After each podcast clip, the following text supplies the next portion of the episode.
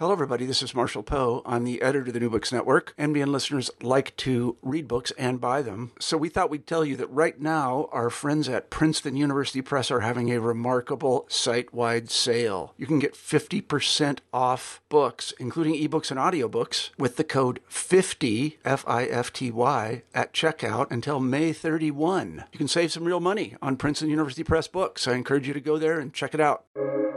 Welcome to the New Books Network.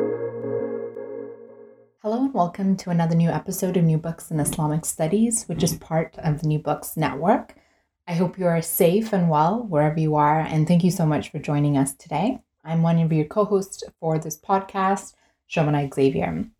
Today we are joined by Dr. Jyoti Gulati Balachandran, who is an assistant professor of history at Pennsylvania State University, to discuss her new book, Narrative Past The Making of a Muslim Community in Gujarat circa 1400 to 1650, and it's been published by Oxford University Press in 2020. The book explores the complex power of Sufi text in creating Muslim communities in Gujarat from the 15th to the 17th centuries.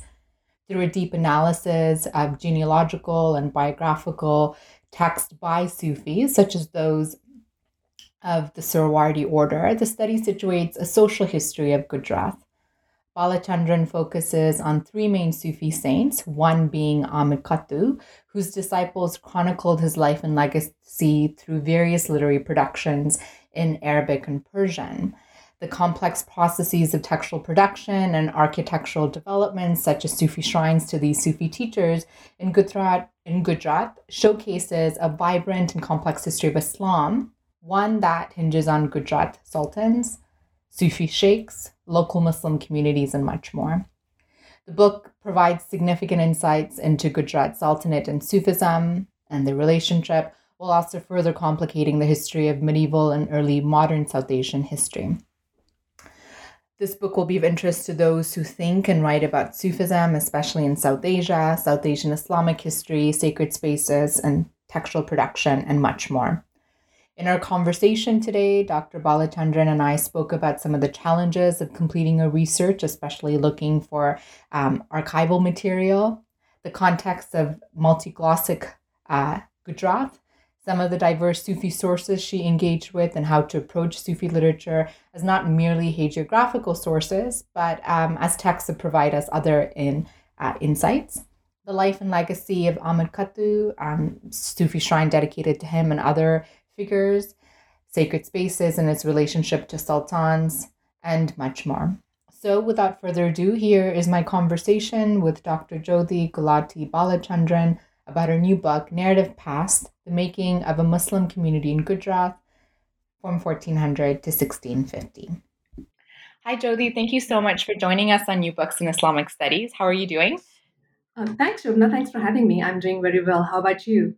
I'm doing well. You know, it's it's the late summer, and we're all the pandemic um, is ongoing. So I'm I'm grateful that you have given up some of your time to chat with us about um, a book that came out um, with Oxford University Press, Narrative Past: The Making of a Muslim Community in Gujarat. Circa 1450 to 16, uh, sorry, 1400 to 1650.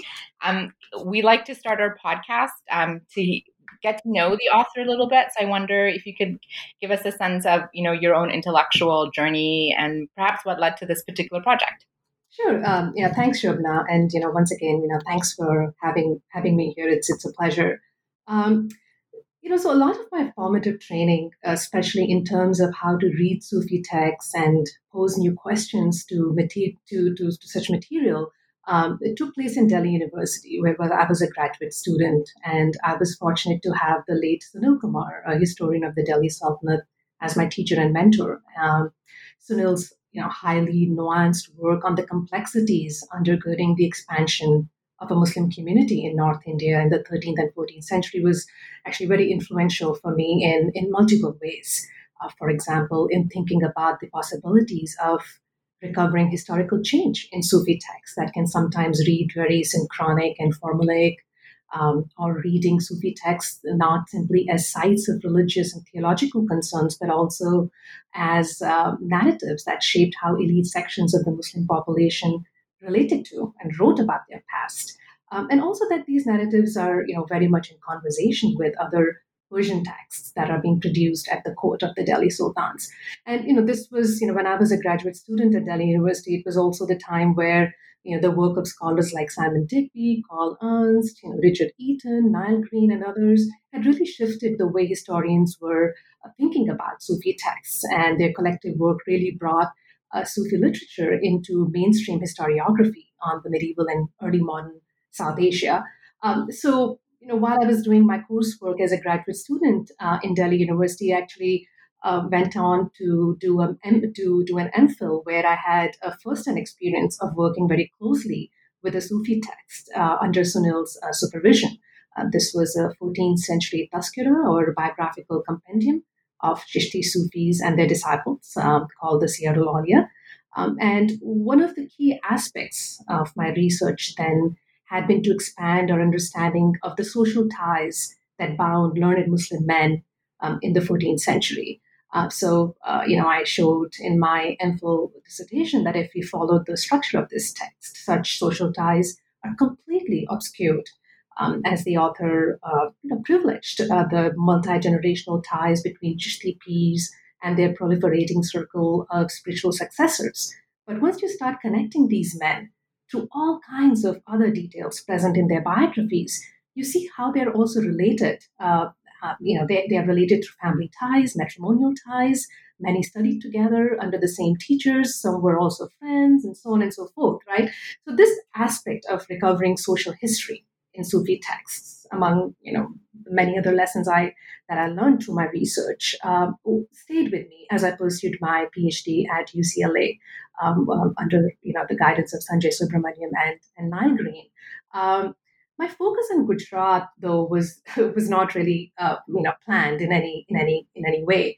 Uh, it really emerged in part through the coursework I did at UCLA, where you know we often uh, talked about Gujarat's maritime context, uh, but very little in terms of what was happening in the region away from its coastline. So you know, at some point, uh, the question of what's the state of Sufi lineages and history in Gujarat became very central to my historical inquiry. So I knew a lot about Sufis in North India and the Deccan, but hardly anything in the context of Gujarat. I mean, I couldn't think of a single, uh, you know, prominent Sufi from uh, from medieval Gujarat. So that question then, you know, guided me through my research. Uh, you know, as I collected several articles and you know publications in Urdu, especially um, on Sufis like uh, Ahmad Khattu and his Sohrawardi contemporaries that I talk about in my book. You know, from the 15th century, and uh, eventually ended up locating a diverse set of Persian materials that were produced between the 15th and the 17th um, you know centuries so uh, you know so in many ways you know and uh, this was really this is this this this really kind of was the defining uh, moment for for my uh, dissertation and then I went on to further develop my ideas in in the book narrative past to try and write a broader history of state and community formation um, in 15th century Gujarat. Mm. It's so fascinating because I think this is probably one of the first books that I've read that had such a focus on Gujarat, which I, as I was reading, I was like, oh, I, I haven't had this history of um, Sufi kind of texts and spaces. Mm-hmm. And, and, kind of readings of South Asian Sufism generally. So I've definitely appreciated this aspect of it. Um, Another aspect that I appreciated, which you kind of shared with us in terms of your own intellectual journey, is just your engagement with text are so rich and um, and so textured that I just um, really loved it. Were there, you know, challenges for you methodologically? I know in your introduction you kind of talked about how you were traveling and you know came upon some of these private um, um, you know archives that people were able willing and able to share with you and that really kind of set the project forward but i imagine it was kind of a daunting process to go and look for these texts especially when you perhaps weren't quite sure how to look for them so can you share with us some of that process and what the challenges and perhaps pleasant surprises were along the way yeah absolutely and you know this is this is the fun part of research, right? The unpredictability of what you're going to discover, and and also the kind of people you end up meeting while you're doing uh, field work. But as I just mentioned, right, a lot of it, um, uh, you know, I, and I have to say that a lot of credit for doing, you know, some of the groundwork um, with respect to uh, these 15th century Sufis and the kind of texts that they produced you know, was done by an earlier generation of scholars like, you know, um, uh, you know, B.A. Tirmizi or um, Ziauddin Desai, um, though much of their publication was not really available outside of the Indian subcontinent. Uh, but I was led to uh, some, you know, archives in Gujarat really through their writings. Um, and once I knew, uh, you know, the the kind of you know places that actually are going to contain the, the are going to have the original you know Persian manuscripts, that in really became a matter of you know going there and, and, and talking to people working in the archives and trying to you know get uh, get copies of those manuscripts. So luckily in in Ahmedabad there is a Pir Muhammad Shah um, library. It's a shrine uh, library is attached to the shrine of uh, of a Sufi, and they actually have a wide collection of uh, manuscripts in Persian, Arabic, and also in Urdu and Gujarati, and and that that really became the primary site for me uh, where I found a lot of these, a uh, lot of these, lot of these texts that I that I talk about in my book. And you know, there is also this collaboration uh, between the, the Shrine Library and the Iran Culture House in Delhi, where they're kind of digitizing many of these manuscripts. So, so that was really helpful. It's, it's the kind of, kind of information you, that you don't really find until you actually go there, right? Um, like I'm sure it happens with, with many of us. So um, until I went to the Pir Muhammad Library, I had no idea that I could actually also go to the Iran Culture House and get digital copies of these texts. Um, you know, the other the you know, the other kind of more challenging aspect um, of doing of doing research was that, and I, as as you pointed out, I mentioned this in my book that there there are still manuscripts that continue to be uh, housed in private collections, um, and there are also other shrine libraries that have manuscripts but they're not uh, easily accessible to, to scholars for research. So at some point, I had to make a decision of how far I wanted to go, and I'm, you know, I I feel I've barely scratched the surface. There are a lot more um, uh, stuff that is out there uh, waiting to be uh, waiting to be explored.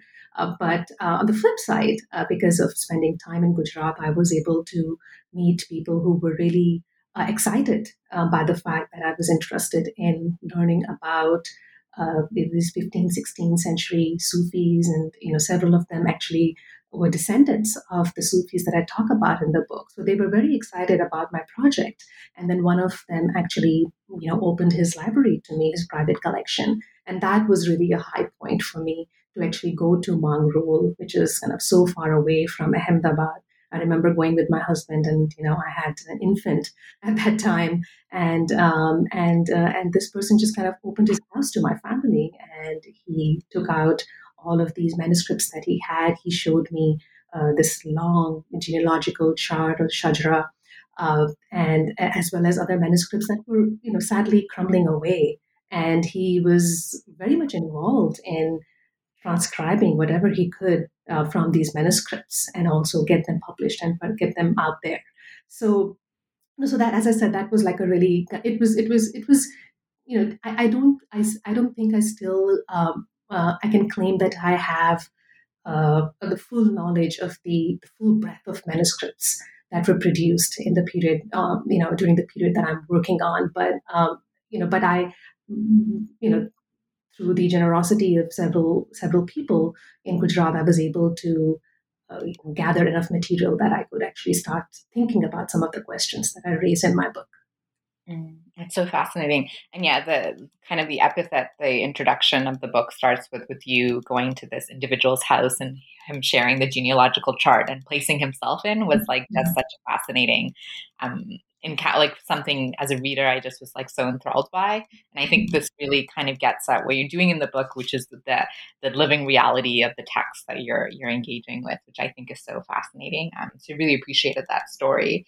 Um, I wonder if we there's quite a few uh, aspects or moving pieces of the book, and so I wonder if we could kind of tackle a few of them and then set up kind of the broader arguments that you're engaging with.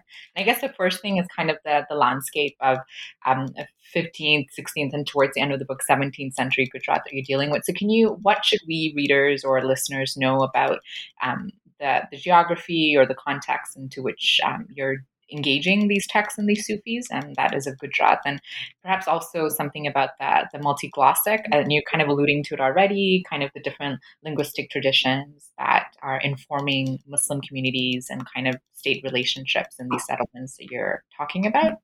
Yeah, sure, absolutely. So, um, you know, for, for those listeners who are not familiar with the with the region of Gujarat, this is a region in the northwest part of the Indian subcontinent, um, along the coastline of the Arabian Sea.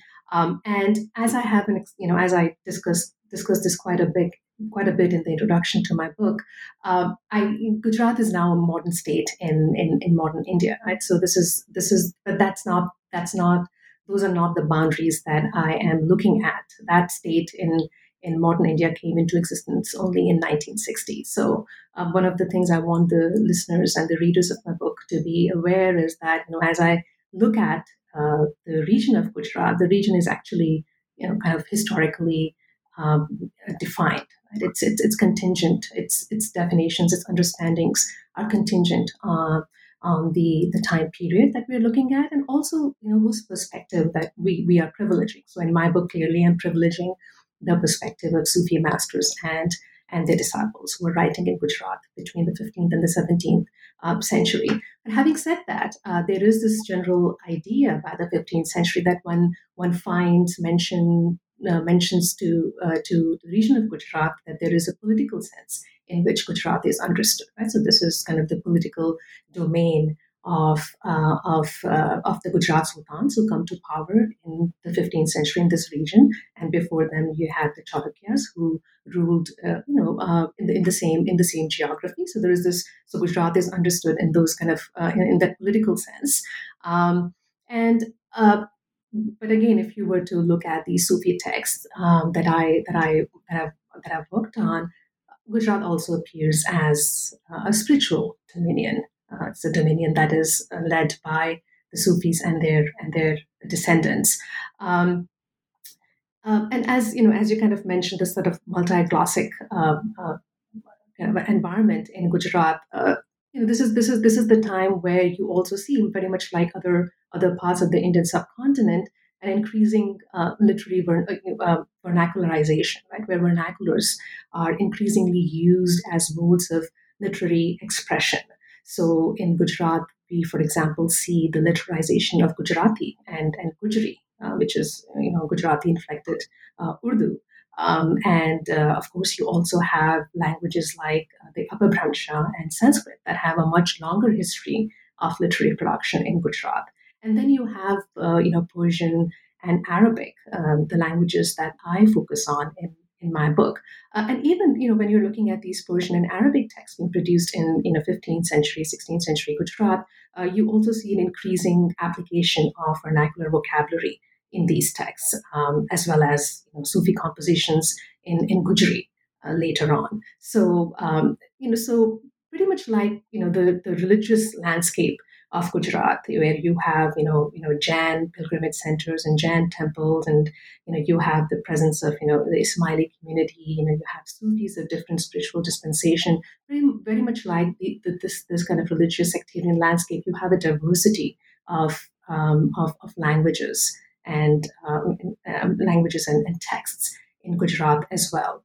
Um, so you know, so this is kind of the larger uh, kind of the the kind of if, if I were to like situate Gujarat, uh, you know, this, these are some of the things that I would I would highlight. And as we move into the late 16th and 17th century, one of the big changes that you see is, uh, of course, in relation to the political dispensation in the region. So the Gujarat sultans come to power at the turn of the 15th century, but uh, pretty much by the middle of the 16th century, their their their power is on the decline, and in the, in the, the last quarter of the 16th century, the Mughals take over, and Gujarat becomes a province of the of the Mughal Empire. So some of the texts, some of the Sufi texts that I'm looking at that are produced in the late 16th or the 17th century are already produced under um, under this new political dispensation of the Mughal emperors in the region.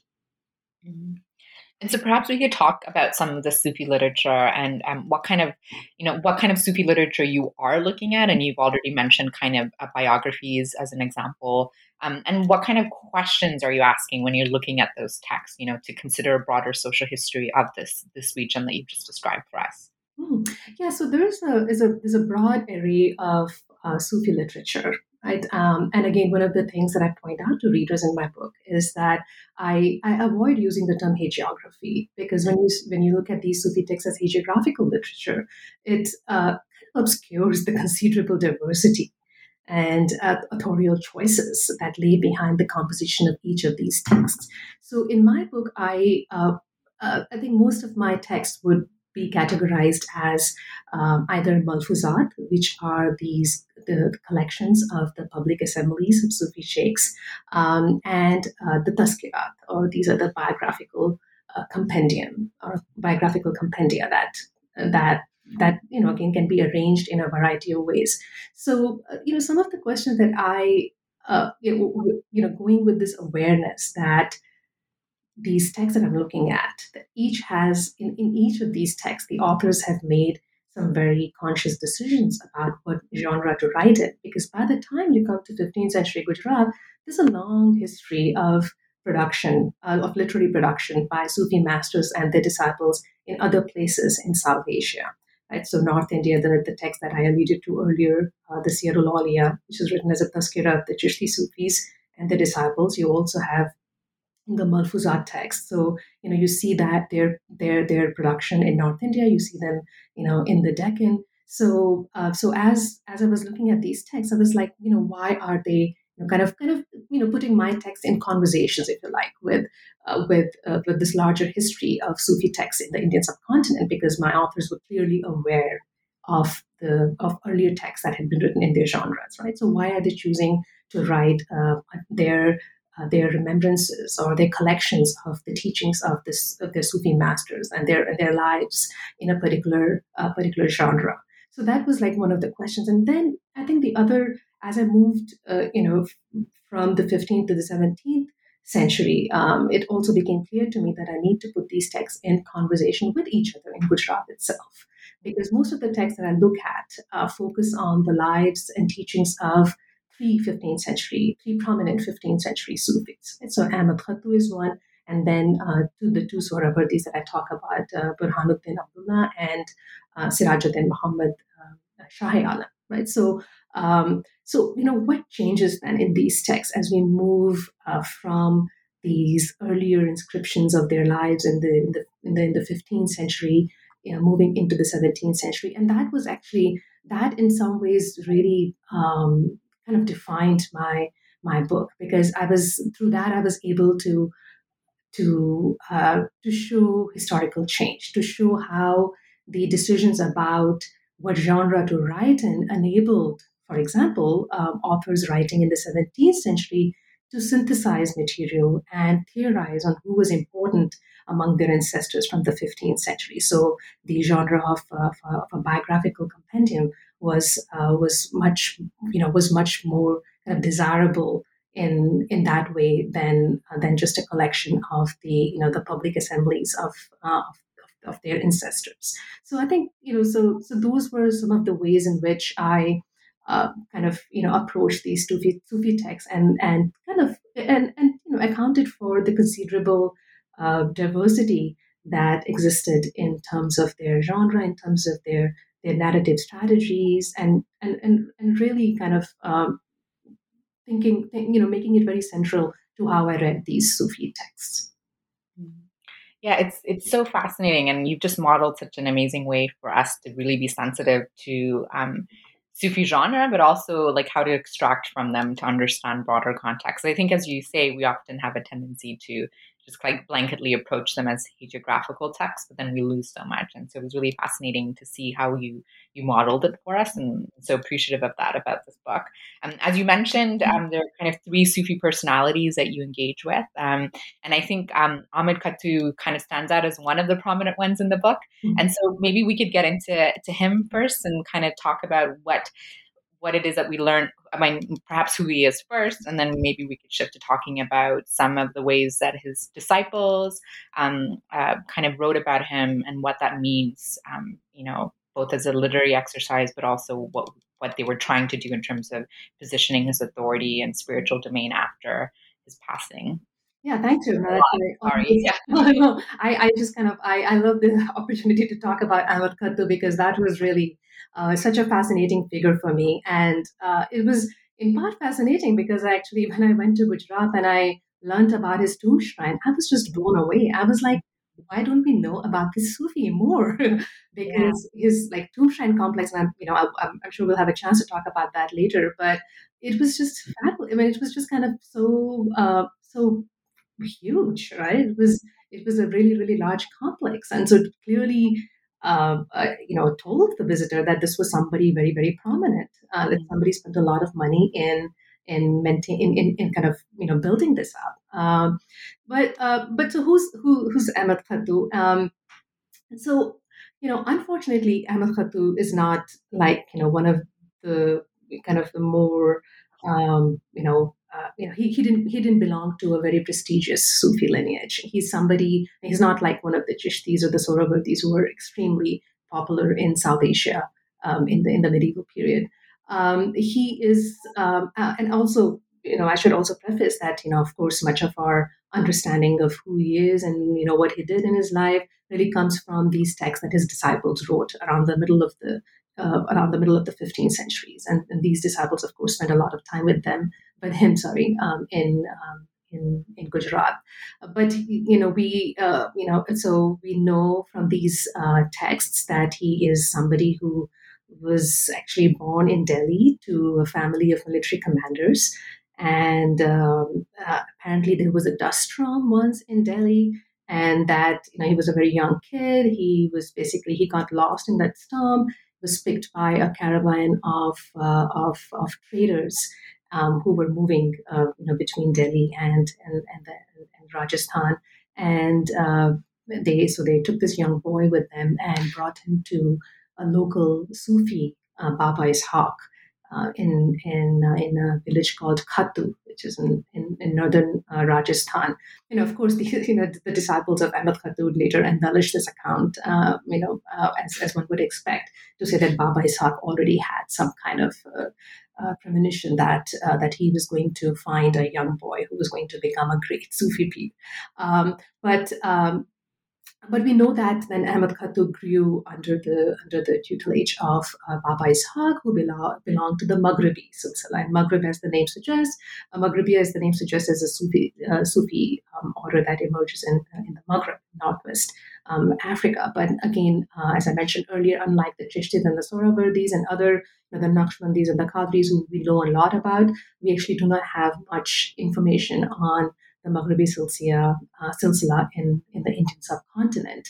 Um, uh, at some point in the towards the late, uh, third, I believe it's 1379 actually, uh, that Baba Ishaq passes, and uh, Ahmed is really moved by his death, and he uh, he decides to leave Khattu um, and uh, start his his travels. And uh, you know, once again, you know, uh, we don't know how much of the of the travel that is related by his disciples was actually taken by the Sufi, but um, you know, some of the important uh, stops were again, you know, Delhi.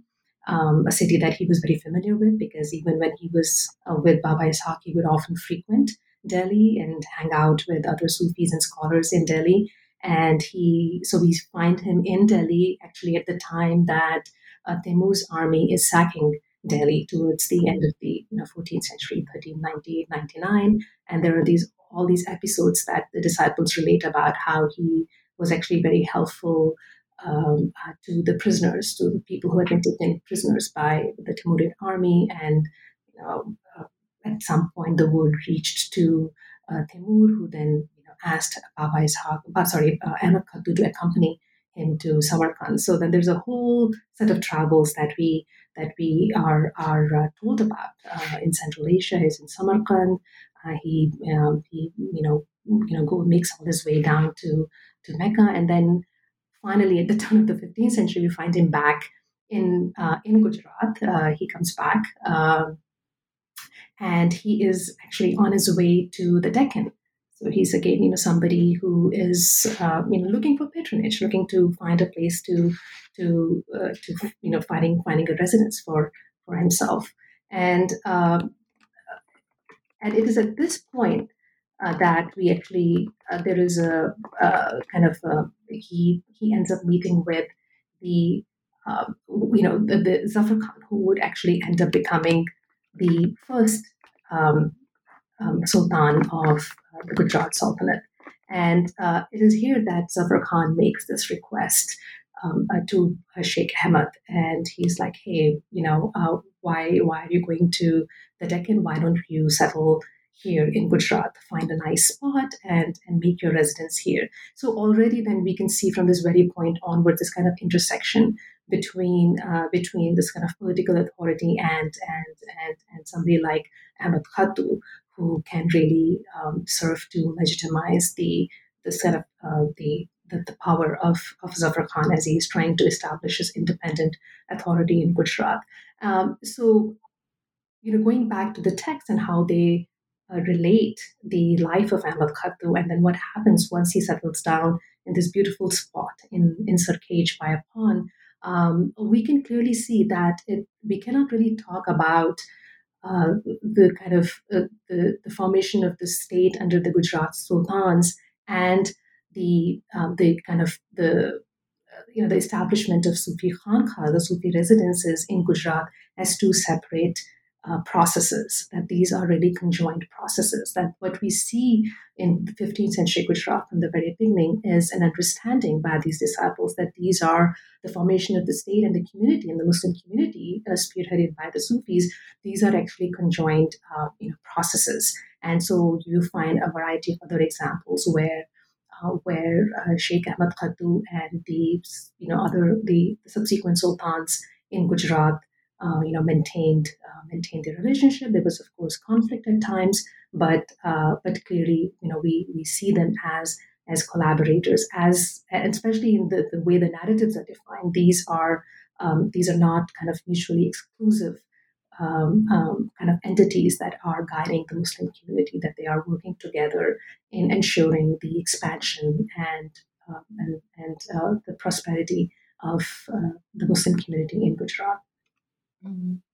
It's so fascinating, and I think chapter three on sacred spaces, which I think we're both excited to talk about, is the one that really gets at this, especially the relationship between the sultans and um, Khattu and kind of the placement of um, Sufi tombs um, and kind of the sultans being entombed there. So, can we talk a little bit about this really, really fascinating and expansive space and kind of the relationship between um, the textual production? And there's a, an amazing line you have in the book, and I wrote it down. It says the twin processes of textual production and physical enshrinement reinforced each other. And I think the sh- you know if we hear a little bit about the shrine space, we'll kind of get a sense of what you're describing in the text is also happening in kind of physical enshrinement. That's right, and you know, and these processes, I have to say that they are kind of they take place differently in in really in, in with regard to Ahmad Khattu and his sort of uh, the contemporaries. In the case of Ahmad Khattu, there is you know, by the time it, it, it, appears, because it's very hard to date the two texts that his disciples wrote, um, um, except for the fact that, you know, they're probably written soon after Ahmad Khattu's passing. But that textual commemoration in the case of Ahmad Khattu is kind of, is, is accompanied by the interests by the Gujarat sultans in actually um, kind of enshrining his, um, his, his tomb as well. Um, and, you know, the, the, the shrine complex is, is, is important because it is the context in which the texts of Ahmad Khattu's disciples are, are likely narrated. Like they provide the physical space for the community to come together, not only seek blessings from the buried Sufis, but also, you know, hear about his life and about his wisdom and about his, you know, about his, um, uh, you know, about his travels and about his teachings. So, in that sense, you know, it's kind of, you know, texts really, you know, you know, texts become important to the popularity of the shrine. And of course, the, the shrine reinforces uh, the need to have those texts. If you have this, you know, beautiful shrine complex, people would want to know who is this Sufi? What do we know about this? Right. So this kind of uh, reinforcement is very much at the heart of Ahmad Khattu's uh, uh, memorialization um, soon after uh, soon after um, he he passes.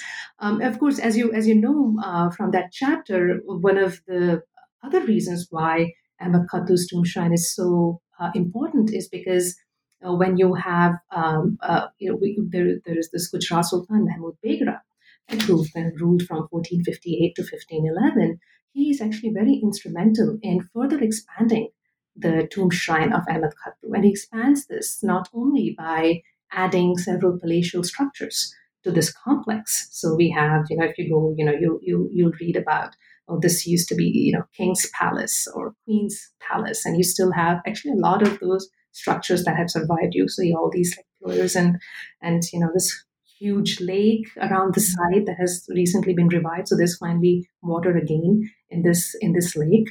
Uh, but you have palatial structures, but also uh, but also the presence of uh, royal funerary structures. And it really struck me because you know I was I always you know was like reminded of uh, Fatehpur Sikri, this kind of short-lived capital under the Mughal Emperor Akbar, where you have the tomb of Salim Chishti within the, the palatial compound in, in Fatehpur Sikri. But here I was looking at this tomb shrine, which is actually completely the other way around. It's the tomb shrine first, and then you have uh, these palatial structures that are built around the tomb shrine, and it was supposed to be kind of a, a summer retreat uh, for for the sultans of Gujarat. And uh, then, of course, as I, as I mentioned, the presence of royal funerary um, um, structures. So you have Mahmud Begra himself and um, two other Gujarat sultans and their wives that are buried in one section of this of this tomb complex. Um, so that you know, as you as you rightly pointed out, Shobhana, this was it was um, it was very clear uh, for me both by reading the texts as well as actually uh, looking at how this tomb complex uh, was was constructed. That again, what we're looking at is this kind of uh, at, looking at this you know, the formation of the Sultanate and the Muslim community in the 15th century as really these kind of conjoined uh, processes um, that uh, and I, I, think I relate uh, relate this in my book that oftentimes when I you know visited Ahmad Khattu's shrine I would see other visitors who would you know, seek blessings from um, uh, from Ahmad Khattu and then they move on to the part where the Gujarat sultans are buried, and they would go and pay their respects. And it's kind of very, uh, it's not very common to see somebody praying at the tombs of the, you know, of the of the, of the sultans. But mm-hmm. uh, but again, there's this idea that if you if you if you're thinking about Ahmad Khattu, the you know the, the, the sultans were very um, uh, they, they, carefully uh, inscribe themselves in the way Ahmad Khattu would be remembered, whether uh, you know, especially especially you know, whether you look at these texts or whether you look at the this huge uh, shrine complex.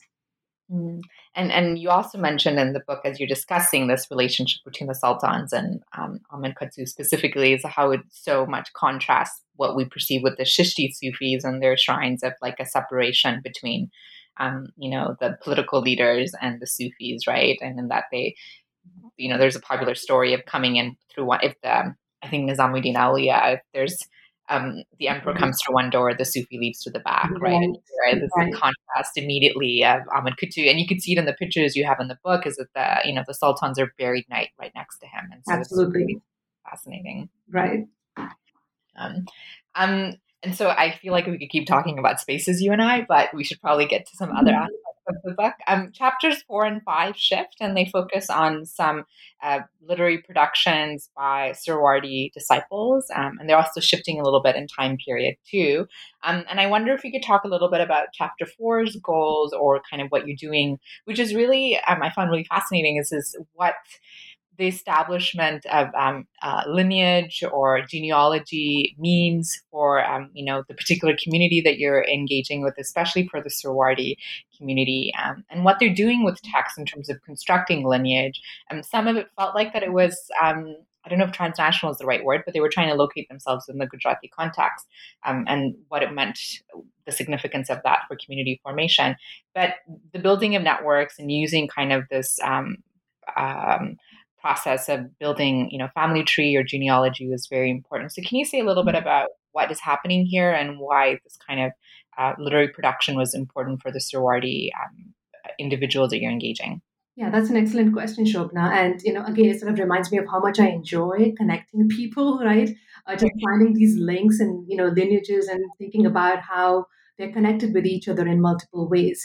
Um, right. So thinking about the Suhrawardis, right, it actually you know goes back to what I you know what I said uh, a few minutes ago about you know putting texts produced in the 15th century in conversation with those produced in the 17th century, mm-hmm. because all these texts, in one way or the other, uh, use Ahmad Khattu and his two 15th century Suhrawardi you know contemporaries as their as their focus. Uh, but it, you know what you what and so one of the things that you see and something that I kind of detail in, in, in the fourth chapter is that um, these texts that are written at this later point um, kind of lineage really becomes a central kind of organizing theme for for these texts. And it's for a variety of reasons. You know, first of all you actually have the kind of historical depth now um, in Gujarat um, that that your the you know the the ancestors of these descendants who are uh, writing these texts you know did not they had just arrived in Gujarat and the literary production was not of uh, of um, of the kind that could talk about their long term association with Gujarat. Right? So what you see in the 17th century texts is that becomes that becomes possible now. It becomes possible to trace a lineage, um, also assert uh, uh, assert its regional um, uh, aspect that this is you know the ancestors come to Gujarat that these are uh, Sufis of Gujarat, and to also then uh, show how uh, these Sufis, who really in these texts appears, appear as leaders of an expanding Muslim community, um, they, uh, you know, you can you can you can actually now uh, in these texts trace that expansion because you know multiple family members, multiple, uh, I guess, generations of descendants who have gone on to you know marry into other families, other learned families. Uh, many of them have often left Ahmedabad and moved to other cities in Gujarat. So, uh, so you know, so one of the things I'm trying to accomplish at the fourth chapter is by kind of uh, you know looking at these images and uh, and be able to actually show uh, how this kind of community of you know elite Sufis and their descendants um, expands over the course of you know uh, the 15th and the 16th century, which is hard to do um, in, in, in the 15th century. But these texts are also important, uh, you know, in, in in relation to what we find on Ahmad Khattu, because as I said, these um, the two uh, Sohrawardis, um, um, Burhanuddin Abdullah and Sirajuddin Muhammad, who actually at some point are also uh, students of uh, Ahmad Khattu, uh, they, you know, they, uh, you know, unlike unlike Ahmad Khattu, they had families, right? So we have the descendants who also served as the spiritual successors of their ancestors, um, and uh, so so you know Ahmad Khattu never uh, never married, never had uh, had uh, had a son who who could be his spiritual you know successor. So his kind of lineage, when you had the tomb shrine and the text, but there was not an ongoing uh, that was not there was not a you know that was not like a continuing spiritual lineage that we can trace. Um, so in in in the case of the Sohrawardi, there is a much uh, much greater investment um, on the part of Sohrawardi descendants in the upkeep of the tomb shrines of their 15th century ancestors, and also then in the production of texts that would talk about the, uh, the significance of their 15th century ancestors. And so, what you see in the 17th century is something I call like the second narrative moment. The first is in the middle of the 15th century, where you see mostly texts dedicated to Ahmad Khattu, not so much on the Sohrawardis. We have, you know, we have some references, but you know, we don't really know the extent of that uh, production, literary production. But suddenly, in the the late 16th and the early 17th century, there are a variety of texts that some of the descendants of the Sohrawardis um, uh, start uh, start start writing. And as they write, um, um, it's you know they have to account for the presence of a very very important um, you know, contemporary of their 15th century ancestors? How do you account for the prominence that Sheikh Ahmad Khattu continued to enjoy in many of the narratives, especially like Mughal biographical compendia that are written in the 16th century, uh, 17th century, where you find very little detail on the Sohrawardis, 15th century Sohrawardis, but you find a lot of detail on Ahmad Khattu. And so clearly, these later Mughal biographers are relying on uh, Ahmad Khattu's 15th century uh, texts. So it's, it's almost like there is there is this kind of lacuna. Right? There's like there's like not there's not much out uh, on the Sohrawardis, 15th century Sohrawardis, and so you have a you know a couple of very prominent um, you know, scholars and Sufis uh, who are descendants of Sirajuddin Muhammad and Burhanuddin Abdullah, who write a variety of variety of texts and try to account for um, um, for Ahmad you know, popularity vis-a-vis their own ancestors. And so this is a theme that I pick up that, you know, as we think about Sufi lineage in Gujarat, you can see a sense of competition also, right? That there that there is this um, need to uh, kind of, you know, and for, uh, you know, for, for, for good reason to kind of really present one's own ancestor in a much more kind of superior spiritual uh, spiritual light. Um, you know, the Sohrawardi descendants are also, um, as I pointed out earlier, are working in a in a in, in, in a context where the Mughal emperors are around and Mughal emperors are uh, capable of, and they do um, continue to offer patronage and, and land grants and other kinds of forms of respect to these Sohrawardi descendants. So, um, so as I'm sort of thinking about uh, how these texts are relating Ahmad Khattu's memory in their own remembrances of their ancestors, um, I kind of look at uh, you know, look look very closely on these these two Sohrawardis te- Sohrawardi uh, texts in my fifth chapter to kind of understand what kind of changes or what kind of omissions or additions the Sohrawardi descendants made to their memory of their ancestors to account for Ahmad Khattu's popularity. And in these accounts, uh, Ahmad Khattu's you know authority is, is certainly not diminished. Uh, by, by any account. You know, he's still recognized as a very prominent Sufi and a learned person, uh, but it's really, you know, his, his, it's subsumed within the uh, the, the, the more prominent, the more illustrious lineage of, of the Sohrawardi. So the 15th, the, the, the, fifth chapter is really about kind of kind of showing uh, again how uh, we really need to put these texts in conversation with one another. So, you know, the text that one Sohrawardi wrote, where he narrated 40 episodes from Sirajuddin Muhammad's life, uh, we need to put that in, co- in context with, you know, Sad Hikayat, where you know, have like 100 episodes written by another descendant. And so and that these these are not just kind of additions of more episodes that they are trying to achieve something. They're trying to put to rest any any kind of thoughts that people might have about you know who actually is more important and who actually was more central to the flourishing of the muslim community in gujarat the ahmad khattu or the sohrawardis mm.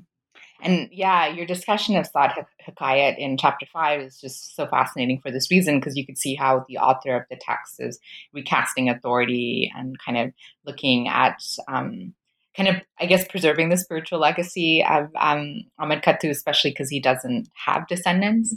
Um, and in this way, I think one of the themes that you kind of talk about throughout the book is this idea of memory. And it seems that all of these kind of the text to space and to kind of the establishment of lineage is really trying to um, preserve memory. And it's, it's mm-hmm. interesting as you were just speaking, it sparked this idea that, you know, um, family descendants are part of that memory. And so what happens when Ahmad Khattu doesn't have that element of memorialization for him? How does the text do other work?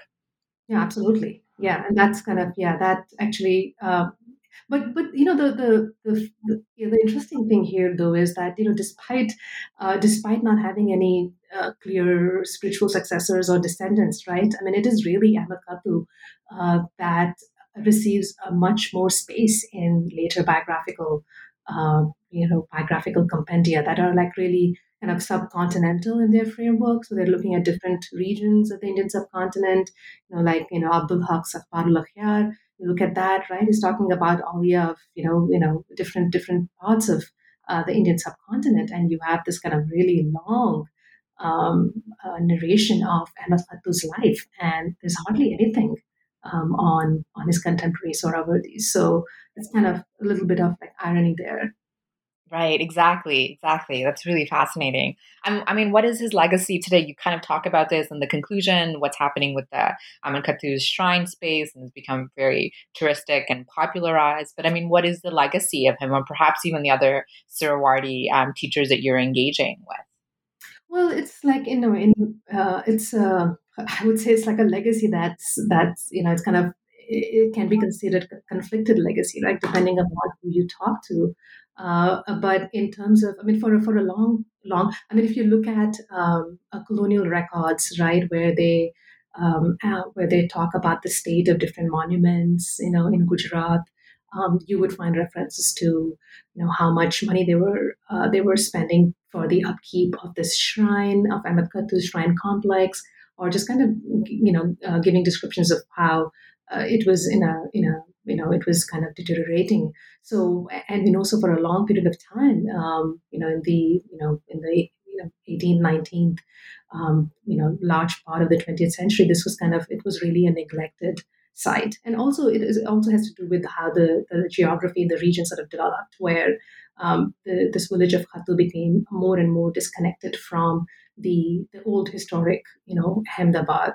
Um, it was like harder to get to and all of that. Uh, but then there was like a highway put there, and so it was it became way more accessible. And then uh, there's like a local NGO that, with the help of the ASI, then sort of really focused on reviving because you know, as I said, it's it's a it's an enormous enormous site. It's kind of hard to miss. So uh, there was considerable interest from this uh, from this NGO to um, to not only kind of revive the the, the, structures, just clear clear up the shrine complex, you know, get water back into the lake, um, but also involve the local community in um, in kind of preserving uh, preserving the structure. But because it's not, um, again, it's very different from the tomb shrines of the Sohravardis, right? Because they are um, very much, they have remained uh, in part because there has there has always been a clear line of spiritual succession, which is also a line of family descendants. Mm. Those sites have uh, remained very important sites of pilgrimage for people to to visit, uh, and I, I, don't think that really changed um, changed much. And you know, you have even um, I think I talk about the Jahangirnama, where the Emperor uh, Jahangir talks about his visit to Ahmedabad, and you know, while he goes and sees Ahmad Khattu's shrine, he actually is able to meet the descendants of the Sohrawardi Sufis that are buried in in the other tomb shrines, right? So that again, that element of having descendants, a clear line of descendants, really shaped the way um, in which these tomb shrine um, tomb shrines like developed. Um, and so now, uh, with all of the efforts um, of these of this of this NGO, um, yeah, it's it be, it's become a it's you know you look at brochures um, eh, you know in Ahmedabad and say hey don't miss going to you know Sarkhej. You you find some kind of peace and quiet. Um, uh, you know uh, uh, from all of the kind of the hustle and bustle of like Ahmedabad.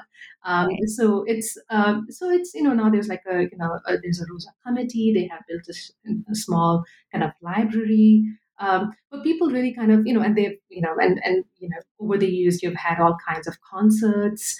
Um, people claim that there was one time where the, the Hindu festival of Janmashtami, you know, was celebrated in this tomb mm. complex, kind of reviving this memory of this, uh, you know, again, Sufi is somebody who catered to all sections of the of the population, um, uh, and um, you know, so it's become a, a, a kind of a tourist site, which is very different from the experience of visiting the Sohrawardi tomb shrines because they're just like you know many of the other shrines in in, in South Asia where there's a constant flow of people um, you know coming and seeking you know uh, blessings.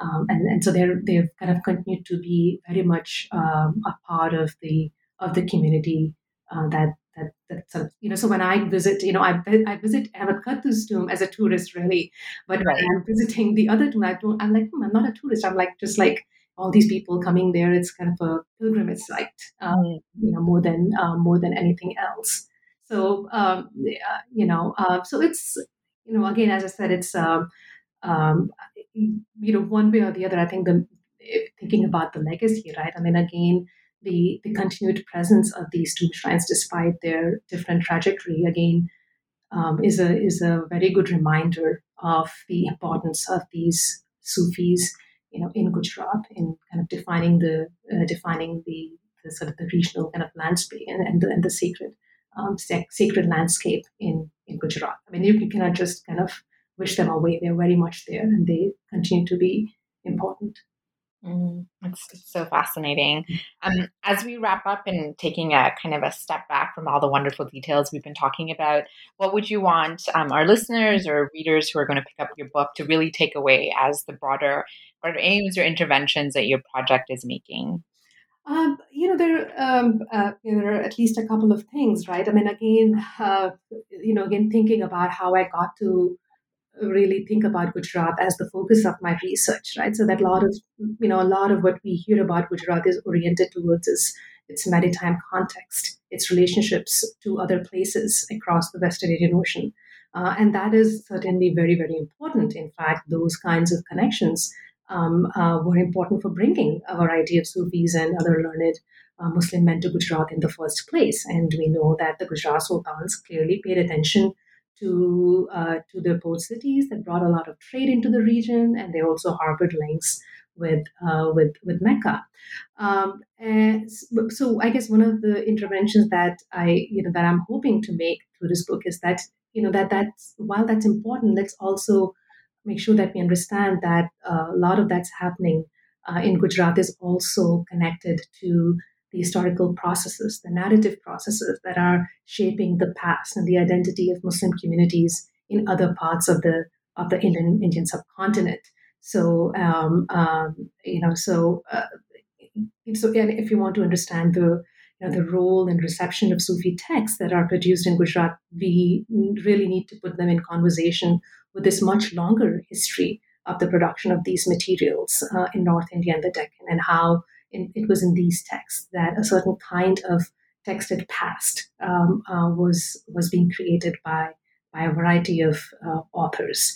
Um, but you know, I guess the other uh, other important um, question that I hope I um, I'm, I'm, able to provide some answer to is is about you know how, what do we mean when we say what is the history of the Muslim community in Gujarat. And more often than not, um, we start talking about the sultans, right? We talk about the military the conquest of Gujarat sultans, and that so this kind of equation uh, that uh, that the history of the Muslim community equates the rise of quote unquote Muslim power in Gujarat. I, I am I am trying to kind of dislodge that a little bit because um, uh, I think that there were alternate contemporary ways of um, of giving a composite identity to the history of the Muslim community in Gujarat. Right, So for example, the ones that I recover in in Sufi in Sufi texts, um, and and also that these alternate ways of giving historical depth to the Muslim community were not necessarily mutually exclusive to the manner in which the sultans were representing their role